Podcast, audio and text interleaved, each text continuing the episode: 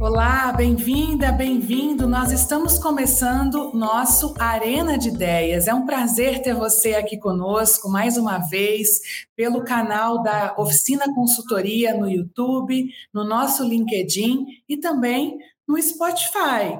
O Arena de Ideias, como você sabe, é o principal canal da oficina consultoria de reputação e gestão de relacionamento, e nós estamos desde o início de 2020 com esse webinar que já recebeu dezenas de especialistas do mundo corporativo para conversar sobre os diversos cenários no Brasil e no mundo, antecipando tendências e trazendo sempre insights sobre a comunicação verdadeira que pode transformar. Nós temos hoje um tema super instigante, a comunicação de guerra. Há um mês o mundo acordava estarrecido com um bombardeio russo em diversas cidades ucranianas. Era o início de uma guerra que continua sendo acompanhada de perto por milhares de pessoas via o TikTok, o Twitter, o Instagram, o YouTube, o Facebook e várias outras formas de mídia. Já são mais de 3 milhões de refugiados, lares desfeitos, cidades destruídas, muitas mortes, famílias afastadas uma crise política e econômica de proporções mundiais e que nós não estamos vendo, pelo menos por hora, um fim. De um lado, Vladimir Putin, uma liderança rígida que, aos olhos do mundo, passa a ser chamado, inclusive, de criminoso de guerra, pelos ataques a hospitais e pela aparente não abertura a negociações. De outro lado, Zelensky, que rapidamente assumiu uma postura de comando único, chamando Putin para o diálogo, com uma atriz de mensagem-chave e uma narrativa empática muito definida, despontando como uma grande figura dessa guerra e também das relações diplomáticas. No Arena de hoje, então, nós vamos conversar sobre esse tema. Comunicação na guerra, comunicação na crise, como as lideranças devem se posicionar frente a uma crise, seja ela de proporções mundiais ou no campo local.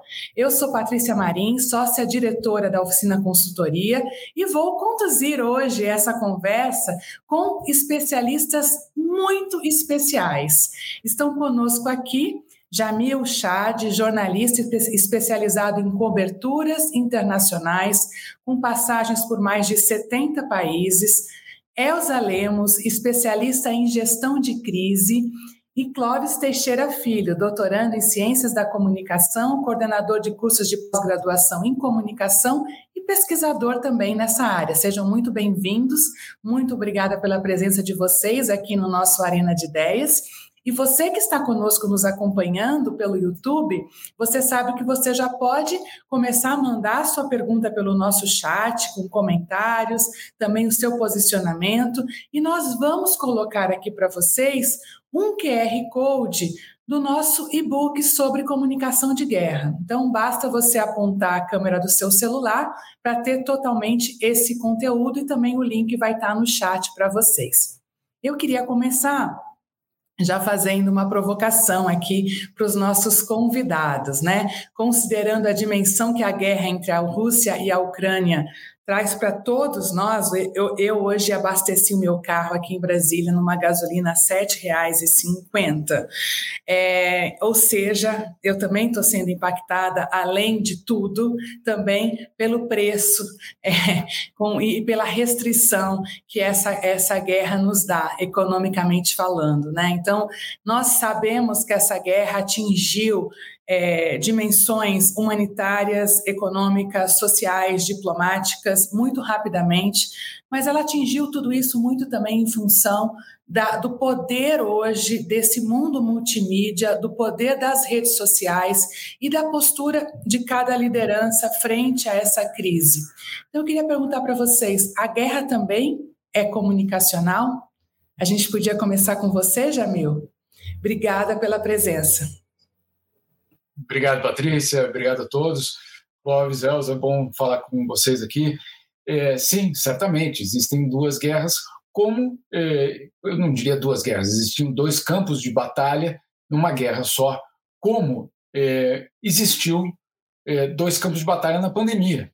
Né? A pandemia também foi algo muito parecido, é, claro, com outras características. Não existia uma trincheira, o inimigo era difuso, é, e aí a gente inventou que o inimigo era a máscara, a vacina, é, enfim, né? foi, é, foi transformada essa história, foi politizado absolutamente tudo na pandemia foi politizada, e muito disso aconteceu justamente nas redes sociais. A guerra repete, de uma certa forma, essa, essa situação, com claro, com todas as incoerências, porque nós estamos falando, sim, de dois lados é, que querem vencer também essa batalha da comunicação, é, e aí a gente se depara com realidades, eu diria, bastante desafiadoras. De um lado, o governo russo, que é, coloca leis absolutamente é, eu diria, duras eh, em relação a qualquer deslize, vamos colocar essa palavra, para não. não né, pra, obviamente, a gente sabe do que, do que se, se, trata, mas qualquer, qualquer jornalista que use a palavra guerra, invasão, que questione ou que faça uma matéria simplesmente sem consultar eh, as fontes oficiais. Isso basta para a notícia ser qualificada como desinformação, como fake news. E, claro, com penas de prisão, com multas e retiradas do ar é, dos sites. Também vale lembrar, e aí não é só uma questão para os jornalistas, nós temos os dados oficiais da ONU que mostram que mais de 15 mil russos já foram presos por se manifestar contra a guerra na Rússia. Então você tem, de fato, um cerco a qualquer tipo de comunicação, de qualquer tipo de expressão que não vá na direção de apoiar a guerra. É, essa, do, de um lado, algo muito, muito explícito, é, claro, com um governo que não tem problemas em mentir, porque ele não presta nenhum tipo de esclarecimento. Isso a gente viu em vários outros, insisto, isso não é uma característica do governo russo durante a guerra, essa é uma característica do governo russo, ponto. Né? É, eu me lembro, e aí uma relação que não tem nem, nenhuma relação aqui com a, com a guerra, mas em 2013, os, as manifestações no Brasil, é, na Copa das Confederações, tinha um evento justamente com o organizador da Copa do Mundo na Rússia, em 2018. E eu perguntei para ele: e aí? É, o que acontece na Rússia se manifestações como essa é, forem realizadas? Ele virou e disse: elas não acontecerão. Ponto final. Né? Então, é, não, não havia qualquer tipo de espaço cívico. A gente pode questionar se foi manipulado, se, não, mas não é essa a questão. A questão é que simplesmente esse espaço cívico não existe na Rússia, muito menos no tempo de guerra. Então, você tem, de um lado, algo muito claro nesse sentido. Do outro lado, você tem, sim, um, um presidente ucraniano que foi transformado é, em, vamos dizer assim, pilar da resistência sendo que poucos meses antes, eu diria poucos dias antes, ele era uma pessoa absolutamente questionada na Europa, é, foi a pessoa que fez parte de um esquema que levou à abertura do processo de impeachment contra Donald Trump, né? Para lembrar que aquele telefonema do Trump era para quem? Para um, um, certo Zelensky. Então, é algo, alguém que não tinha credibilidade nenhuma entre os europeus, entre os líderes europeus, era zombado pelos líderes europeus, que de repente descobrem que vão precisar apoiar o Zelensky, porque senão é, né, é, vão ter de conviver com um governo fantoche da Rússia. Então, entre um governo fantoche russo é, e ir apoiar o Zelensky, vamos sair ao socorro do Zelensky e elevar é, aquela pessoa a um status de herói. O que vimos aqui na imprensa europeia, Patrícia, é, revistas, é, eu diria, pouco políticas, revistas de é, popstar, de, de people, né, que como é chamada é, aqui, com as capas é, todas dedicadas ao herói Zelensky, ou seja, a transformação, a construção de uma imagem de uma pessoa é, de questionável, é, altamente questionável, insisto, é, eu, eu, pessoalmente continuo achando que ele é altamente questionável, para uma situação de herói. Mas por quê? Porque, em termos de comunicação, a Europa precisava apoiar é, naquele momento, nesse momento, basicamente, essa figura. Então você tem essa situação. Uma outra situação, Patrícia, perdão por entrar nesse tema também, é quanto ao nosso trabalho de jornalista.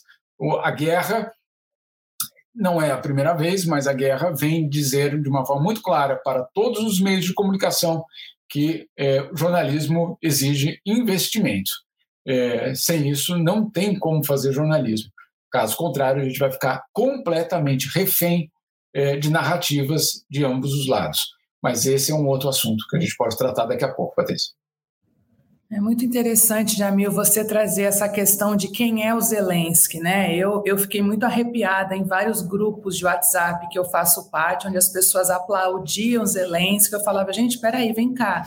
Vocês sabem que ele é absolutamente aliado ao pensamento trampista, ele era um dos principais apoiadores, né? Então, mas a maneira como ele se colocou, a maneira como ele foi, de uma maneira extremamente humana e chamando Putin para o diálogo, né, dizendo para ele: olha, eu estou aqui, eu quero falar com você, mas eu não quero falar nessa mesa gigante que você tem, não.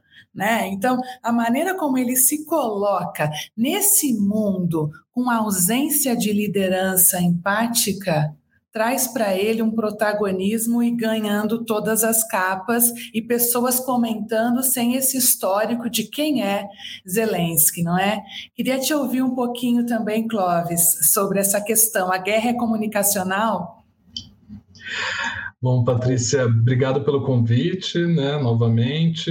É um prazer participar aqui junto com a Elza e o Jamil também, né, é, já acompanhando um pouco do trabalho de vocês.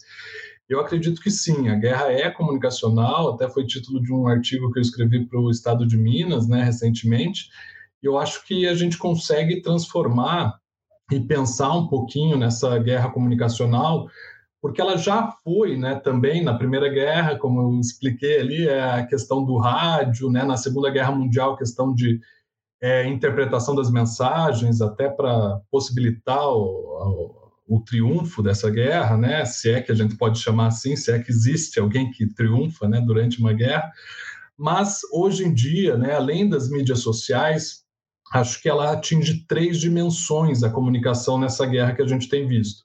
Primeira, como tática ou estratégia de guerra, que a gente já tinha visto em outras, mas é, se a gente for pensar, a Ucrânia já tinha sofrido ataques, né, cyberataques, por meio de é, fontes russas ali em 2014, 2015, que geraram apagões energéticos na Ucrânia, né?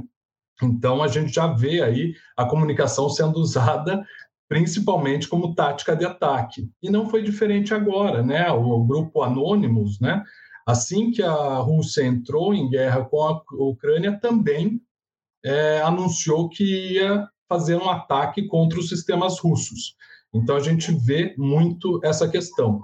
O sistema SWIFT também, né, com a retirada da Rússia, também é uma forma de usar a comunicação como tática de ataque, né? Seja ela diretamente ou indiretamente aí acionando as forças e as fontes é, de, é, de patrocínio dessa guerra, né? As fontes de renda da, da Rússia. Na segunda dimensão, eu entendo ela como um papel dos veículos, e aí o Jamil colocou muito bem a questão da censura dentro da Rússia, mas também a gente vê é, um pouco disso também na Ucrânia e a questão da cobertura em tempo real, né? essa possibilidade da gente ver essa cobertura em tempo real, inclusive no Brasil, é muito grande. Né? E a ONU também teve um papel essencial e acho que simbólico como instituição nessa comunicação. Né? A gente tem visto aí o posicionamento dos países e uma cobrança também do posicionamento do Brasil dentro dessa perspectiva. Então, acho que esse posicionamento dos veículos de comunicação e das instituições como mecanismos de comunicação são importantes. Até lembrando que o Elon Musk entrou nessa conversa toda, né? possibilitando aí a reintegração da internet na Ucrânia, né? E a questão das empresas, que provavelmente a Elza vai colocar aí também, né? Que também foram atores importantes. Então, antes a gente via só atores públicos, agora a gente também vê a importância de atores privados nessa discussão, o que é muito simbólico do meu ponto de vista assim, da comunicação. E como terceiro e último aspecto, né, dimensão da comunicação na guerra, eu cito aí a questão da circulação da comunicação nas mídias sociais pelos próprios é, próprias vítimas civis. Então, isso gera uma memória nas mídias sociais, né? O Jamil colocou essa questão da transformação do Zelensky em herói, e muito se faz também pelas, pelo uso das mídias sociais, mas pela própria circulação que a gente teve dos civis. Então, gerando uma memória, uma mobilização ocidental contra a guerra e um sentimento de é, anti-Rússia né, também no Ocidente.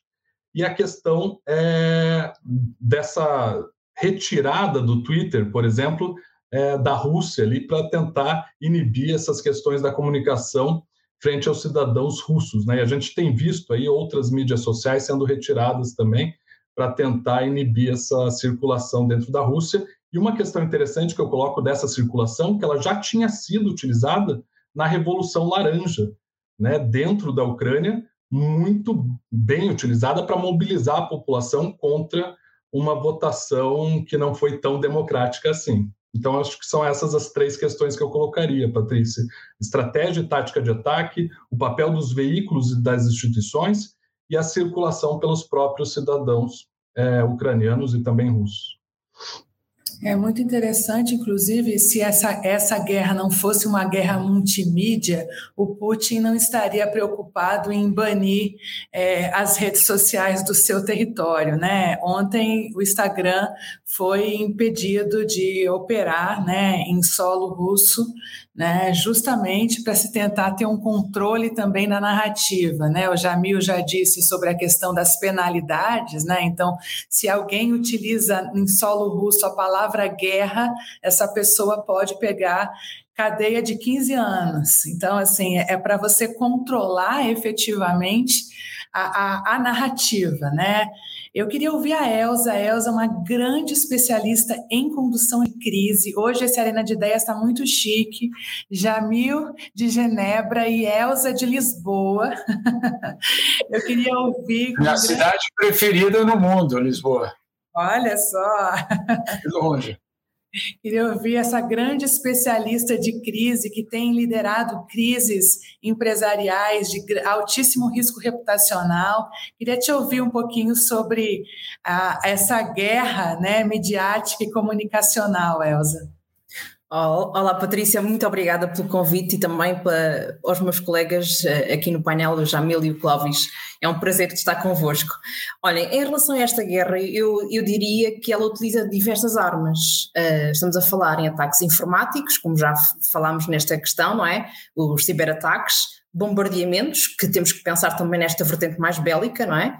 Uh, e também a vertente da comunicação. Digamos que são estes três são aqueles que eu gostaria de destacar. E aqui os mídia, uh, especialmente as redes sociais, assumem quase que o coração desta batalha. Todos os dias nós assistimos a, diversas uh, informações, seja por vídeo, por áudio ou por fotografia, a partir das redes sociais, não é? e estamos a assistir àquilo que, que é uma verdadeira guerra de informação informação. O Information Warfare é uma disciplina militar que trabalha essencialmente sobre o uso do ciberespaço, mas também da vertente de, da componente comunicação e informação como vantagem operacional. E, e estamos a assistir uh, a esta situação agora, neste momento, porque aqui este objetivo da guerra de informação é obter uma vantagem significativa na matéria da informação, uh, que permite também dominar ou controlar aquilo que se chama o adversário ou inimigo Uh, conforme queiram chamar uh, a designação, não é? Então, estamos perante ações essencialmente de influência, não, não tanto de informação, mas de influência, que funcionam muito ao nível cognitivo. Sabem que a nível militar funciona de diversas formas, e aqui estamos a assistir a uma guerra que funciona essencialmente ao nível cognitivo, porque o objetivo é criar uma determinada percepção, que permita contribuir para um determinado efeito uh, desejado, e seja ele de qualquer ordem que seja, seja mais de âmbito militar, seja diplomático, seja económico, uh, são diversos uh, os objetivos quando estamos a falar numa determinada guerra, não é? Então aqui estamos perante aquilo que eu chamo a influenciar decisões e os mídia quer sejam os tradicionais, quer sejam os, os modernos do nosso dia a dia, uh, são um género de uma plataforma de efeitos. Uh, eu recordo, por exemplo, há uns anos atrás, Uh, há um general aqui muito conhecido chamado Loureiro dos Santos que dizia que a ideia era um jogo de sombras. Uh, e uh, quando ele disse isso, disse que era um jogo de sombras e de percepções e que tínhamos muito, os militares, a aprender com os profissionais da comunicação. E eu acho que uh, aquilo que se disse em 2010, agora estamos a assistir no terreno e é muito curioso, tantos anos depois Uh, eu, eu, acho que esta, esta, esta, este pensamento que eu apontei e guardei com muito cuidado, uh, hoje uh, pude recordar este pensamento e na realidade é, é o que estamos a assistir ao vivo é? Uh, um jogo uh, de percepções, um jogo de sombras, de um, quer de um lado, quer de outro, que isso seja muito claro. Uh, é evidente que a população nem sempre se apercebe deste jogo, deste xadrez da comunicação e dos, deste xadrez da guerra, mas a verdade é que é uma nova peça e cada vez mais eu acredito que será sempre uma peça importante ao nível estratégico uh, ou, ou, operacional ou tático. Muito bom, Elza. Realmente é uma, é uma guerra de iconografia, né? A gente percebe muito essa questão do efeito visual tanto em termos de imagens, né? E aí o TikTok é a principal rede social que tem transmitido essa guerra, né? É, é, é, muito curioso a gente ver essa questão das redes sociais e a maneira como esses personagens estão se apresentando de uma maneira é, visual, né? Se a gente analisar, por exemplo, a maneira como Zelensky se apresenta, sempre sem terno e gravata, né? Querendo demonstrar essa empatia toda é, isso faz parte desse jogo também de mídia. Eu queria, é, antes, o Jamil tem uma questão de um compromisso, então queria explorar um pouquinho mais no bom sentido, tá, Jamil, a sua presença aqui, é, com uma pergunta que veio da nossa audiência, da Érica Abe. Ela pergunta o seguinte: é, o que o leitor brasileiro, o, o que o leitor brasileiro, tão distante fisicamente do contexto da guerra, pode fazer para conseguir driblar todas essas estratégias de fato e ter acesso a uma informação de qualidade? E antes de passar essa é, é para você responder, eu já queria aqui, é, na condição de mulher, é, te agradecer é, aqui publicamente pela sua coragem, pela sua lucidez em ter respondido à carta do Arthur Duval por nós. Eu aqui, é, como mulher, queria te agradecer é, e como representante do Me Too e fundadora do Woman on Board, é, junto comigo, muitas mulheres se sentiram extremamente respeitadas quando você veio a público é, responder esse, esse parlamentar ultrajante é, que aproveitou a guerra para demonstrar quem ele é. Então, aqui eu aproveito para te agradecer publicamente. Obrigado, Patrícia. É, é, de fato, eu acho que os aproveitadores da guerra são vários. Né? É, esse é só um deles. É, nós temos aí uma história muito dramática de como fluxos migratórios, êxodos de refugiados também foram manipulados e são manipulados até hoje é, numa guerra por grupos que, inclusive, colocam esses fluxos migratórios, os fluxos de refugiados, dentro do cálculo da crise. Né? É, uma das perguntas que se faz aqui na Europa é até que ponto Putin quer, de fato, gerar um êxodo de refugiados para colocar o peso de qualquer tipo de guerra sobre a Europa, que já vai ter de gastar 30 bilhões de euros só para receber os refugiados que já saíram. Então, a, os manipuladores, os, o, aqueles que exploram o sofrimento, é, temos aí o deputado, mas é, eu diria a lista é bem extensa, é, infelizmente.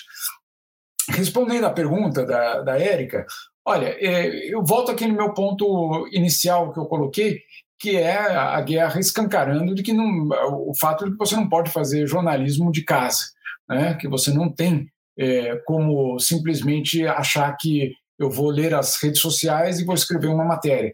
Se você fizer isso, você literalmente está caindo no conto, né? Porque é, eu sempre insisto, as, as mídias, as redes sociais absolutamente fundamentais e, e enriqueceram certamente é, a nossa possibilidade de imagens, etc. Muito bem, mas aquelas imagens são é, pontuais. são de uma ocasião. Elas não contam a história inteira.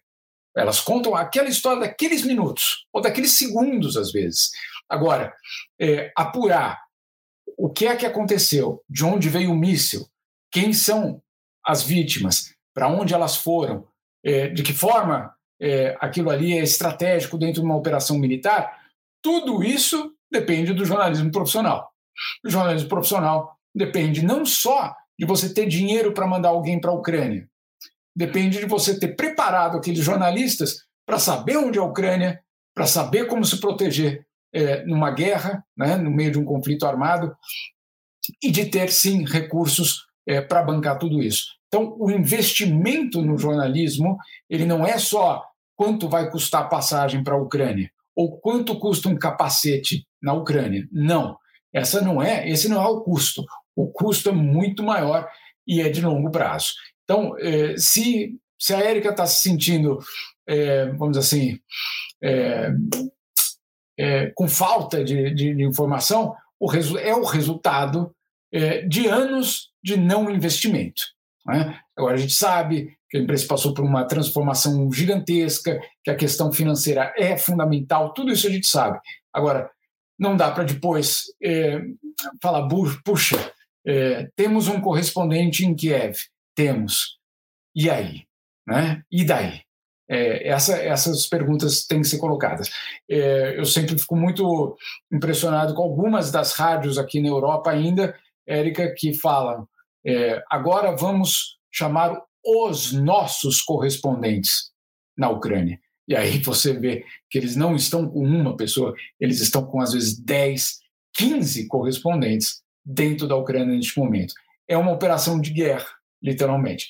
É, eu sugiro que ela, é, é, eu diria, amplie o máximo possível, se você ler Érica em outras línguas, é, amplie, e não só inglês, não. Aí é a nossa, não estou falando para ler inglês, mas é, ampliar justamente para ver diferentes é, visões do que é o conflito. um dos grandes problemas é que a gente saia daqui achando que é uma Copa do Mundo e que o jogo é entre Ucrânia e Rússia. Não é. Né? O jogo é sobre a redefinição das fronteiras. E essa redefinição das fronteiras não envolve dois atores, é algo muito mais complexo que eu diria envolve até a China. Então, é, não adianta dizer eu estou torcendo para a Ucrânia. É, não, eu estou torcendo para a paz. Né? Mas, além disso, como é que a gente olha para um conflito tão complexo e com tantos anos, é, eu diria, de, de tensões e transforma isso em matéria? Isso exige investimento. Jamil, é, você acredita que o Putin já perdeu a guerra da comunicação ou ainda ele conseguirá se reposicionar? Essa é uma pergunta da Sandra Sato. Ainda não. É, eu, sou, eu sou muito cauteloso com as vitórias e as derrotas, é, porque é, estamos, e perdão por colocar dessa forma, mas estamos com apenas um mês de guerra. É, é, para quem achou que a guerra ia ser rápida, etc., a, a história da região não mostra isso. A, a, história da região mostra resistências muito fortes e é, líderes muito obstinados de outro. Então, eu não vejo algo que a gente possa declarar rapidamente. Talvez, talvez não, certamente no Ocidente. Mas aí eu me pergunto: é, vamos lá para a China e tentar saber, ou para a Ásia, tentar saber qual é a visão sobre o Putin. Né? É, enfim, o mundo é bem maior do que o nosso quintal é, e às vezes a gente quer simplificar porque eu, eu também quero, porque o, o, grau de incerteza hoje no mundo é extremamente elevado e a gente precisa de algumas certezas, e aí quando a gente busca algumas certezas, a gente tende a, é, a simplificar um pouco a história e não vê ela é, de uma forma completa. E aí eu me pergunto, será que o Putin está completamente isolado mesmo? Não sei. Eu não sei. Ele está completamente isolado das potências ocidentais. Não sei se ele está completamente isolado. Eu preciso ir porque eu preciso entrar ao vivo. Fique à vontade. Muito obrigada. A gente já te agradece aqui de antemão e o material vai ficar à disposição, circulando aí com os seus pontos de vista. Valeu, Jamil. Obrigada. Bom dia a todos vocês. E perdão mesmo por, por cortar assim. Tranquilo, faz parte da, da tua rotina.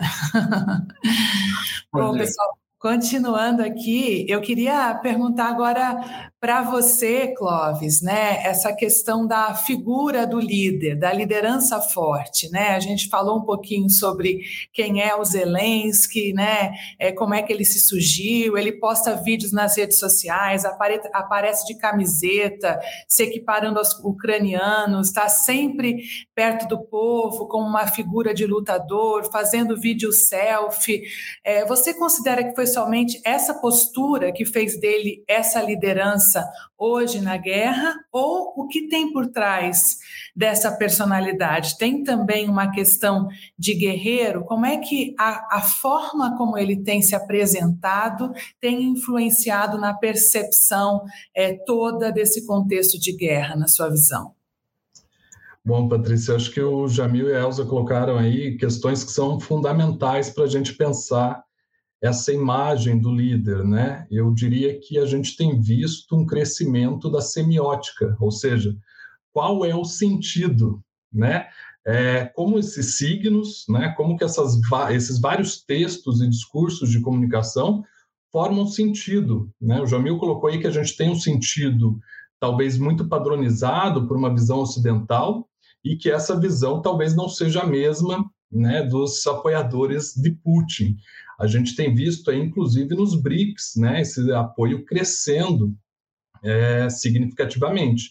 Então, claro que a gente tem assim uma visão parcial, mas para pegar esse gancho do líder influenciador, né, ou tão na moda que a gente chama aí do influencer, é, eu acho que a gente precisa é, entender um pouquinho antes, né? A gente tem uma queda na confiança nos governos, né? Tem uma pesquisa que eu gosto muito de analisar, que é o Trust Barometer da Elderman, né? Que vai colocar isso, a confiança que os cidadãos têm nos governos e nas empresas. Né? E o Brasil, né? Eles avaliam vários países. O Brasil aparece com uma maior diferença entre a confiança no governo muito baixa e nas empresas para resolver demandas sociais. A gente não está falando aqui de questões comerciais, né? Então, com essa queda na, digamos assim, na, na visão dos governos para solucionar os problemas de uma sociedade, a gente também viu avançar líderes que são outliers, que não eram líderes que tinham a sua vida, a sua trajetória na política. Então a gente viu isso com a ascensão do Trump, a gente viu isso com Zelensky, né, que são personagens que vêm é, teoricamente fora do mundo da política, embora tenha uma influência grande já na política durante a sua vida. E a gente viu também no Brasil, né? O Dória também teve um discurso parecido com isso, né? Se a gente for analisar essa pessoa que vem de fora da política, embora a gente saiba que, inclusive, é, na família tem uma tradição é, política grande. Mas esses líderes que são outliers da política e aí vieram como líderes influenciadores, o que, que isso quer dizer? Consegue mobilizar né, uma parte da sociedade que já estava desgastada pela política e aí tentar reavivar essas questões. O que a gente tem visto, na verdade, é que as competências desses líderes nem sempre se encaixam nas competências públicas, né? É, mas o Zelensky teve um trunfo aí, eu diria, com a, a questão da guerra, porque o Putin imaginava que a popularidade muito baixa dele, próximo dos 20% no início da guerra, seria uma facilidade para esse ataque. O que aconteceu foi o que a gente viu, a popularidade dele subir para quase 90%. Então, é, e eu acredito isso na questão do trabalho dele como uma figura pública de mobilização. Então, pegando o gancho inicial da minha conversa, que a guerra é semiótica, quais seriam esses signos que têm sido utilizados pelo Zelensky, né? Eu diria que o verde militar, embora ele apareça de camisa, é a camisa verde, né? Então, é o civil indo para a guerra. Se, se, é que isso é, digamos assim, um trunfo, né? Porque ele tem feito esses chamamentos, né, para os civis irem para a guerra, não só os militares é, a questão do laranja, que já foi comentado da Revolução Laranja, mas também pensar nas crianças e nas mulheres, né, nesses discursos. Então, eu diria que sim, o Jamil comentou aí sobre o herói, né, transformada dele no herói, a gente tem visto aí o arquétipo de herói sendo utilizado. Aquele que vê um problema, né, tem um chamamento interior para resolver esse problema, um mestre ajudando ele, que seria o Ocidente ou a União Europeia, né, os Estados Unidos, enfim, ele sai do conforto dele, né, do qual ele não estava preparado para enfrentar esse desconhecido. Mas eu diria que além disso, né, tem uma vontade de uma população que não aceita não ser independente, né, que quer ser autônoma é, e que tem um receio mundial de uma terceira guerra mundial. Então, as mídias sociais são utilizadas para agitar um pouquinho isso. Então, eu considero sim que ele tem sido um líder é, influencer nesse sentido. Como a gente já acredita outras coisas né, para influências que não só o CERN, é, da, do escopo do qual o influencer trabalha, a gente vê ele como um líder que pode mobilizar em outras questões, né? porque ele não está vivendo a parte dessa sociedade, ele está dentro disso. Então, se a gente vê isso com Minecraft, por exemplo, e games aqui no Brasil, a gente tem visto isso, claro, em outras proporções com a guerra na Ucrânia. É curioso que você está falando da questão da semiótica, né? E como é, existe uma estratégia assim pensada em torno dela, né? É, e, e eu percebo também que muitos dos líderes que se despontam hoje, eles conseguem entender muito por trás das mídias sociais. Então, para você ser um, um líder influencer, você tem que entender de mídias sociais. E é, e é, muito curioso isso, porque o Zelensky, para mim, ele, ele se apresenta muito mais como um engajador de redes sociais, sabendo utilizar da, da semiótica e da narrativa do engajamento, é, tanto quando ele vai na ONU, quanto quando ele faz um vídeo selfie. Né? Então, tem toda uma narrativa também construída. Né? E, e se a gente for olhar, essa questão de redes sociais não é algo só da guerra, dessa guerra, né? O Twitter, por exemplo, foi quem deu, deu voz lá em 2009 na, na Primavera Árabe, né? Então, é, no Irã primeiro, depois na Primavera Árabe, depois a gente teve o Facebook, né? Lá em Mianmar, é, o Facebook também dando registro da invasão do Capitólio em janeiro é, do ano passado, mas agora, nessa guerra, o que a gente percebe é um líder que sabe usar TikTok. E aí ele se aproxima da multidão, né? É, essa eu acho que é, é uma realidade muito curiosa, porque o que é o TikTok se não for só uma fusão semiótica? E aí eu acho que ele ganha é, muito em quilometragem dessa influência é, no Ocidente muito grande, né? Eu queria é, trazer uma questão para a aproveitar bastante da experiência dela sobre gestão de crise. Né? A gente é, trabalha muito aqui na oficina, é, é uma empresa, a gente é muito especializado em gestão de reputação, e quando a gente vê os nossos clientes no meio de uma crise, a gente sempre orienta que as pessoas devam vir em primeiro lugar, né? E a guerra é uma crise no seu grau máximo, né? Crise em modo on, com perda de vidas. E eu queria te perguntar quais seriam as similaridades ou as diferenças entre uma gestão de crise e gestão de comunicação em plena guerra. Olha, Patrícia, deixa-me dizer que esta pergunta faz-me pensar um, um pouco mais. Isto porquê? Vou-te explicar. É que eu no meu dia a dia integro várias disciplinas quando faço uh, comunicação de crise, essencialmente, não é? Eu, eu, junto as ciências da comunicação, as ciências militares, porque também tive formação em guerra de informação ao nível da, da, da, Academia Militar aqui de Portugal e depois também outras disciplinas como por exemplo Design Thinking, ou seja, elas todas estão para mim integradas. Então pensar em caixinhas fica um pouco difícil, mas eu vou fazer esse esforço. Uh, uh, eu diria se calhar aqui encontramos aqui três, uh, três questões que são que são uh, podemos encontrar quer na, na, gestão e comunicação de crise, quer também em ambiente uh, de, de, comunicação de guerra. Primeiro que tudo, eu diria que a, a monitorização, a monitorização deve ser permanente. isto porque, se nós recordarmos um pouco atrás do tempo, os Estados Unidos avisaram da probabilidade de, de ocorrer uma invasão militar e estávamos em 19 de janeiro, salvo erro. Uh, e por isso, esta questão da monitorização, de perceber o que é que está a acontecer, quais são os indicadores, uh, qual é o nível de risco, pode e deve ser uma componente, quer ser da guerra, quer também em, em ambiente corporativo. Digamos que aqui é uma lição a aprender, não é? Uh, e se pensarmos também, por exemplo, ontem, ainda ontem, uh, foi feito um novo aviso de, do risco de um ataque químico proveniente da Rússia. Esperemos que isso não aconteça, mas há um conjunto de indicadores uh, que são monitorizados, não é? Um, é como se fosse um género de um sistema de alerta ou um Early Warning System que as organizações, quer sejam do âmbito militar, quer sejam do âmbito corporativo, devem ter a fim de ter uma prontidão de resposta para uma situação de crise. Este é um primeiro ponto que eu acho que é muito importante, monitorizar. Um outro aspecto que é rever uh, e fazer ajustes. Isto porque nós todos estamos a assistir a um mundo completamente fluido, não é? O nível de incerteza é gigante e uh, precisamos de uh, fazer uh, ajustes porque necessariamente o xadrez vai alterando, não é? o jogo vai alterando. E aqui temos exemplos concretos que nós podemos adotar, rever políticas, fazer.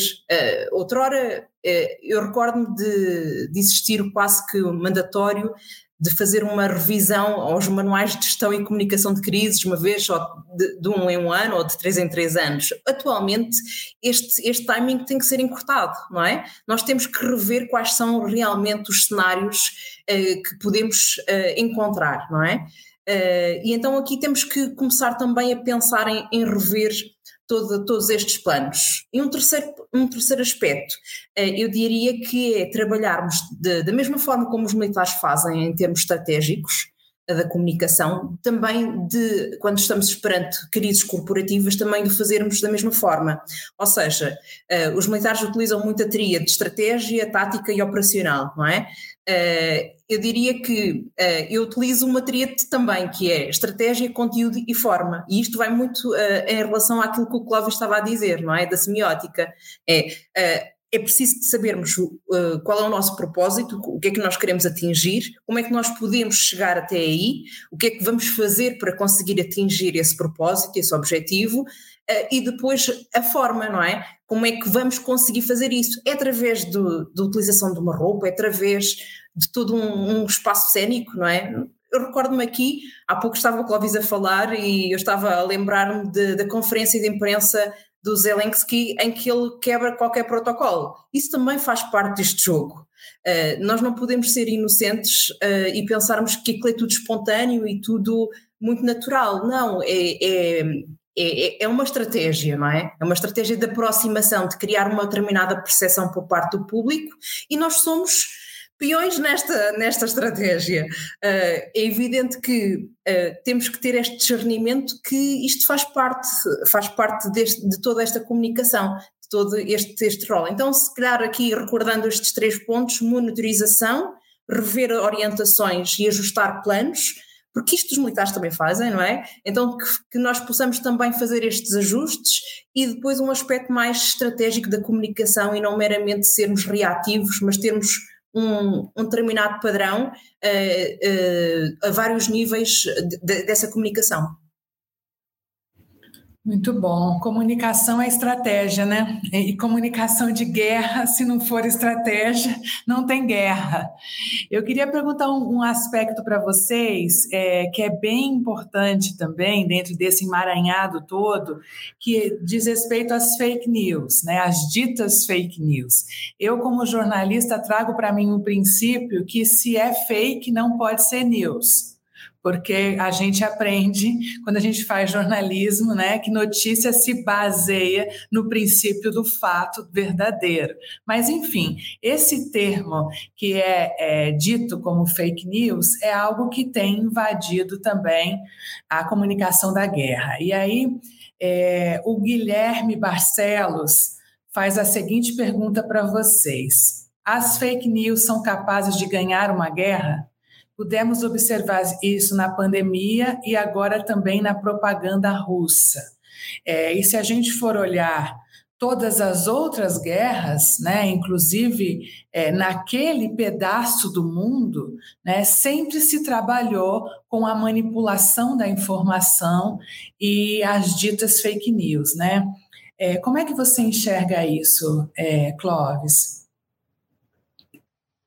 Olha, Patrícia, eu acho que sim. É, a gente tem visto aí, não só nessa guerra, como você colocou, a questão da desinformação sendo utilizada. Né? A Elsa talvez possa falar um pouco melhor do que eu, por conta da formação militar também, mas ela, ela tem sido usada como estratégia não só na modelização ali da, de uma população, mas também na construção dessas lideranças, né? puxando um pouquinho aí para a minha área. E a gente vê na mobilização juvenil também, nas mídias é, sociais, essa, essa tentativa de apuração. Mas é importante a gente pensar que o consumidor de notícias ele também não é atomizado, né? ele não está ali fechado e é super ingênuo. Então, a gente sempre tem uma postura assim, de pensar no consumidor um pouquinho como ingênuo, assim, e, ah, com menor poder e por isso ele não vai atrás. Pelo contrário, né, eu diria que hoje a gente também se tornou um garimpador da notícia. Né? acho que a primeira pergunta que a gente teve nesse debate foi justamente como né, é, é, se informar, ir atrás de outras fontes e quais fontes são essas. Então, eu vejo com uma certa esperança essa questão também. O problema é que quando a gente fala de propaganda né, política, a gente também insere um outro contexto, que é o contexto educacional nessa questão. Então, aí me parece bem perigoso, né, porque as pessoas já são, digamos assim, educadas ou deseducadas né, a acreditar em determinada informação. Então, né, só uma educação emancipadora, pegando aí o nosso é, maior teórico da, da educação, né, é, a gente também consegue mobilizar essas questões. O problema é que em governos autocráticos isso fica muito difícil, né? E cada vez mais. Então, acho que é, boa parte dessa questão da, de trabalhar com a desinformação passa pela educação, no meu ponto de vista. Eu, eu, também concordo, eu concordo com isso, que eu acho que é importante aqui termos uma literacia digital, não é? A, a percebermos que uh, surgiu um WhatsApp, uma notícia, estamos a ver algum post nas redes sociais e não uh, uh, partilhá-lo imediatamente, não é? Temos que verificar essa informação. Existe muito o clickbait, não é? Títulos muito apelativos que, que aparentam ser verdade e nós temos que ter essa preocupação de perceber, de verificar o conteúdo dessa notícia. Quem, quem é que a veiculou? Qual é a credibilidade desse órgão? Está vinculado ou não está vinculado a um determinado uh, país ou, ou, a alguma fonte menos credível? Precisamos de ter esta preocupação adicional. Por outro lado, eu diria que, que esta guerra também nos permitiu aqui uma, um, novo, um novo campo. Uh, existe comunidades uh, de open source intelligence, ou seja, de uh, especialistas que analisam fotografias, que analisam vídeos que estão a circular nas redes sociais como fazendo parte desta, desta guerra uh, e eles vão verificar se realmente uh, existe alguma veracidade perante estas fotografias, vídeos ou áudios. E estas, estas, estas, esta validação uh, demora às vezes algum tempo, é evidente, não é? Precisamos de, de apurar, não é?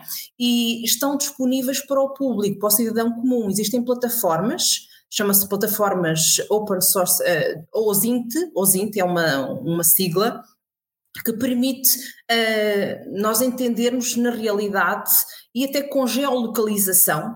Existe uma na, da, da, própria Ucrânia que permite nós sabermos uh, aquele vídeo onde, onde, onde, é que ocorreu, se realmente ocorreu, uh, e eles fazem esse cruzamento de informação com imagens anteriores da guerra uh, para verificarmos a veracidade dos mesmos. Mas também temos de ter uma atenção também em relação a, outras, a outros vídeos, a outras fotografias que muitas vezes são verdade, ou seja, já ocorreram, mas não nesta guerra. Isto também tem acontecido, isto também é desinformação. Por isso eu diria que há aqui, uh, há, existem muitas informações a, a circular que são verdade, mas num determinado contexto que não este. É, e, e é, é, curioso porque a gente tem visto até grandes veículos da imprensa aqui no Brasil é, serem vítimas é, desse, desse, tipo de manipulação. Logo no começo da guerra, a gente viu é, uma emissora brasileira utilizando imagens de game é, como se fosse imagem de guerra. Né? Então, é, o que está por trás disso, se foi uma pressa na edição, se foi de verdade uma intenção de manipular, eu não sei. Mas o que a Elsa diz, eu concordo totalmente. Nós temos que saber é, quão, quão crível incríveis são as nossas fontes antes de, de fato, segui-las e muito menos compartilhá-las, né? O que eu tenho feito é identificar quem são os jornalistas no Brasil e no, e no exterior que estão cobrindo a guerra em solo e tenho seguido eles no Twitter. Assim eu tenho me informado, além das análises, mas é, acompanhar quem está lá fazendo um trabalho jornalístico de verdade é, é uma dica que eu dou porque para mim tem sido muito importante para fazer o filtro de tudo que a gente recebe, né? A gente tem sido bombardeado por informações, né? E a, aquela máxima de, de McLuhan, né? O meio é a mensagem. Muitas vezes nós somos alvo dessa teoria, né? De verdade, porque o TikTok hoje é a mídia principal dessa guerra e, e nós acabamos sendo, é, dentro desse meio, entendendo que a mensagem é essa e pode não ser. Né? Então, a repetição hoje, dentro da semiótica que vocês trouxeram, é um elemento muito importante. Quanto mais eu repito, mais eu acabo criando esse meio como a mensagem principal da guerra. Então, acho que esse cuidado de saber como você está se informando, aonde você está se informando, ele é essencial para que a gente consiga, de fato, é, se blindar das ditas fake news, não é? Eu queria é, aproveitar esses nossos finais é, minutos finais, a Arena de Ideia sempre voa, pessoal. É uma coisa impressionante como passar rápido esse nosso tempo aqui. Mas é, perguntar para você, Clóvis, algo é, importante que é em relação a essa. É, a, a, diferença da comunicação para diferentes atores. Existe um público, a sociedade global, né, muito interessada nessa guerra, necessária para todos os aspectos humanitários, econômicos, políticos, diplomáticos, mas temos também interesses específicos, né? E aí como lidar com isso, né? Como lidar no sentido dessa postura da liderança influenciando a forma como os diferentes públicos ou que nós chamamos de stakeholders percebam cada situação é, de uma maneira diferente. É, como você é, pode me explicar essa situação? É uma comunicação de massa, mas ao mesmo tempo é uma comunicação muito segmentada, né? Esse é o desafio de uma comunicação de guerra. É, eu acho que esse é o cenário que a gente tem vivido hoje, né? A gente não pode esquecer da comunicação de massa, que foi o palco, digamos assim, da Segunda Guerra Mundial, mas a gente e posterior a ela, da Guerra Fria principalmente, né? Mas a gente não pode esquecer que hoje a gente tem uma possibilidade de segmentação e análise de dados com ciência da informação muito maior, né? Inclusive para segmentar quem são esses públicos, né? É, a gente viu isso nas eleições recentes, né? Os, as formas de segmentação e de direcionamento da mensagem. Grande exemplo aí, eleição do Trump, né? E também aqui no Brasil, né? As últimas eleições presidenciais. É, só queria retomar uma, um ponto ali que a Elza comentou e você também, Patrícia, que é a importância da checagem, né? Então, agências de fact-checking hoje têm crescido significativamente, né? É, no mundo. Então, acho que é só para complementar minha resposta anterior, que essa também é uma possibilidade aí da gente ver uma mudança no processo produtivo do jornalismo. Não que não a gente não se preocupasse com isso, né? Os jornalistas não se preocupassem. Ao contrário, né? Já se preocupavam, mas hoje esse crescimento é ainda maior em tempo real. Pegando aí a questão da liderança, né, a gente vê que a liderança é o maior porta-voz de uma instituição. É, o problema é quando a liderança fala uma coisa e a instituição fala outra. Né? E não é raro isso acontecer. A Elza comentou aí que a gente tem que é, se importar com planejamento. E esse planejamento ele também é, leva a uma capacitação desses porta-vozes, né, nossos. Então eles que vão transmitir os valores, as formas de fazer de uma instituição, vão dar os exemplos, as melhores práticas, e aí a gente vê essa questão, por exemplo, né, do Putin fazendo as alianças ali com a China, né, fazendo as alianças também com outros países do Oriente. Então, é essa guerra semiótica né, que a gente também instaurou aqui nesse debate entre Ocidente e Oriente muito forte. Né? Então, sendo, isso sendo utilizado como uma narrativa também, né, o nós contra o eles. Então, isso é um pouco preocupante, né, do ponto de vista que a guerra não fica restrita à Ucrânia, e sim ao mundo inteiro. E a gente vê uma transformação, inclusive, do Putin, né, utilizando essa comunicação. Então, o Putin ele não era conhecido, apesar da, da autocracia, como um líder populista e muito carismático, assim, né, é, em sua população. E o que a gente viu foi um estádio cheio recentemente com músicas pop, né? Uma narrativa e signos nucleares, né?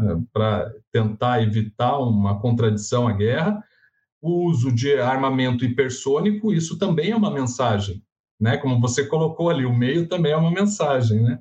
É, só que essas affordances, ou seja, o uso previsto da, do meio é importante, né? Então, o TikTok funciona por meio do audiovisual. Se você não tem essa competência, você não está lá dentro. É, e tem um tempo determinado. Será que esse tempo é o mais é, correto ou o mais é, virtuoso para a gente se informar sobre as guerras? Então, aquela affordance, ou seja, aquele uso previsto, também determina um pouco da nossa mensagem, que é o que você colocou do meio a mensagem perfeitamente. Então a gente tem visto também uma mudança do Putin aí para se tornar um pouco mais populista, até porque a população provavelmente vai sofrer, né, algumas consequências aí, principalmente financeira, é, e uma tentativa de retomada aí pelo que ele quer. Agora, se você me perguntar se a comunicação pode salvar um mau produto, a minha visão é que não, né? A gente tem que olhar o marketing de uma maneira mais é, global. Então, a minha formação inicial também é em marketing, né, do, do meu mestrado, mas eu diria isso, que a comunicação em si não salva um mau escopo, né, um mau produto. Depende da autenticidade, né? A autenticidade é o que pauta essa comunicação, né? Eu, eu para mim, acredito que houve uma mudança de estratégia no estilo Putin quando ele percebeu a maneira como o Zelensky estava sendo tratado. Era necessário mostrar que ele tinha popularidade. Ele muda 180 graus a forma de comunicação dele naquele evento para demonstrar popularidade, para demonstrar que ele entendeu que ele tem que sair da aquela mesa de muitos metros, né? E o Zelensky provocando, né? O Zelensky vem e fala: vamos dialogar, eu quero falar com você, né? Vai lá na ONU e diz: é de verdade o apoio de vocês ou não? Eu quero ver. Né? Então, de uma certa maneira, esse desafio do Zelensky faz com que, né, eu entendo assim, a estratégia de comunicação de Putin tenha que ter sido revista ali, né? Mas queria te ouvir também, Elza, nesses minutinhos finais. Eu também concordo, eu acho que ele deve ter eh, feito uma análise, ou a equipa dele, não é? Feito uma análise e alterado ali a estratégia. Eu acho que é importante aqui também pensarmos sobre qual é o impacto que isto tem também nas organizações. Uh, nomeadamente, por exemplo, hoje saiu uma notícia aqui em Portugal, que não sei se já saiu aí também no Brasil, que a Nestlé foi alvo de um ciberataque uh, por estar a continuar a operar na Rússia. E isto é um, é um exemplo uh, concreto de como é que as organizações têm que se posicionar face a esta guerra. qual é o impacto que a guerra tem uh, quando estão num, determinado espaço uh, físico, não é? E, e se devem se descartar de, desta, desta guerra, mas de que forma é que podem uh, criar aqui um, um, posicionamento da própria marca. um outro, um outro, uma outra marca que também virou notícia hoje foi a questão da Renault, que voltou a suspender a sua operação na Rússia, ou seja, andou aqui uh, no vai e vem, uh, opero, não opero, e então estão, estão nesse dilema. É evidente que estas questões são todas difíceis de, de, de, resolver, não é? Não há aqui uma fórmula mágica que determine logo, não é? Eu acho que cada vez é mais importante uh, existir um alinhamento com os valores da organização e não pensarmos tanto na, na parte mais do lucro, propriamente dito, mas sim do impacto que a marca tem uh, no, no espaço, seja ele global, seja ele mais, mais restrito, mais local. Uh, porque estas características são essenciais e a confiança, perder a confiança uh, tem um risco reputacional elevadíssimo e pode deitar por terra qualquer marca. por isso, eu acho que é um alerta também para todas as organizações, quer estejam a elaborar na Rússia ou não, mas também para todos nós que temos marcas que, que possamos pensar qual é o nosso posicionamento porque de alguma forma ou de outra pode influenciar este grau de confiança que as pessoas podem ter. E eu acho que se calhar terminaria dizendo que qualquer pessoa pode ser uh, embaixador de uma marca ou detrator de uma marca.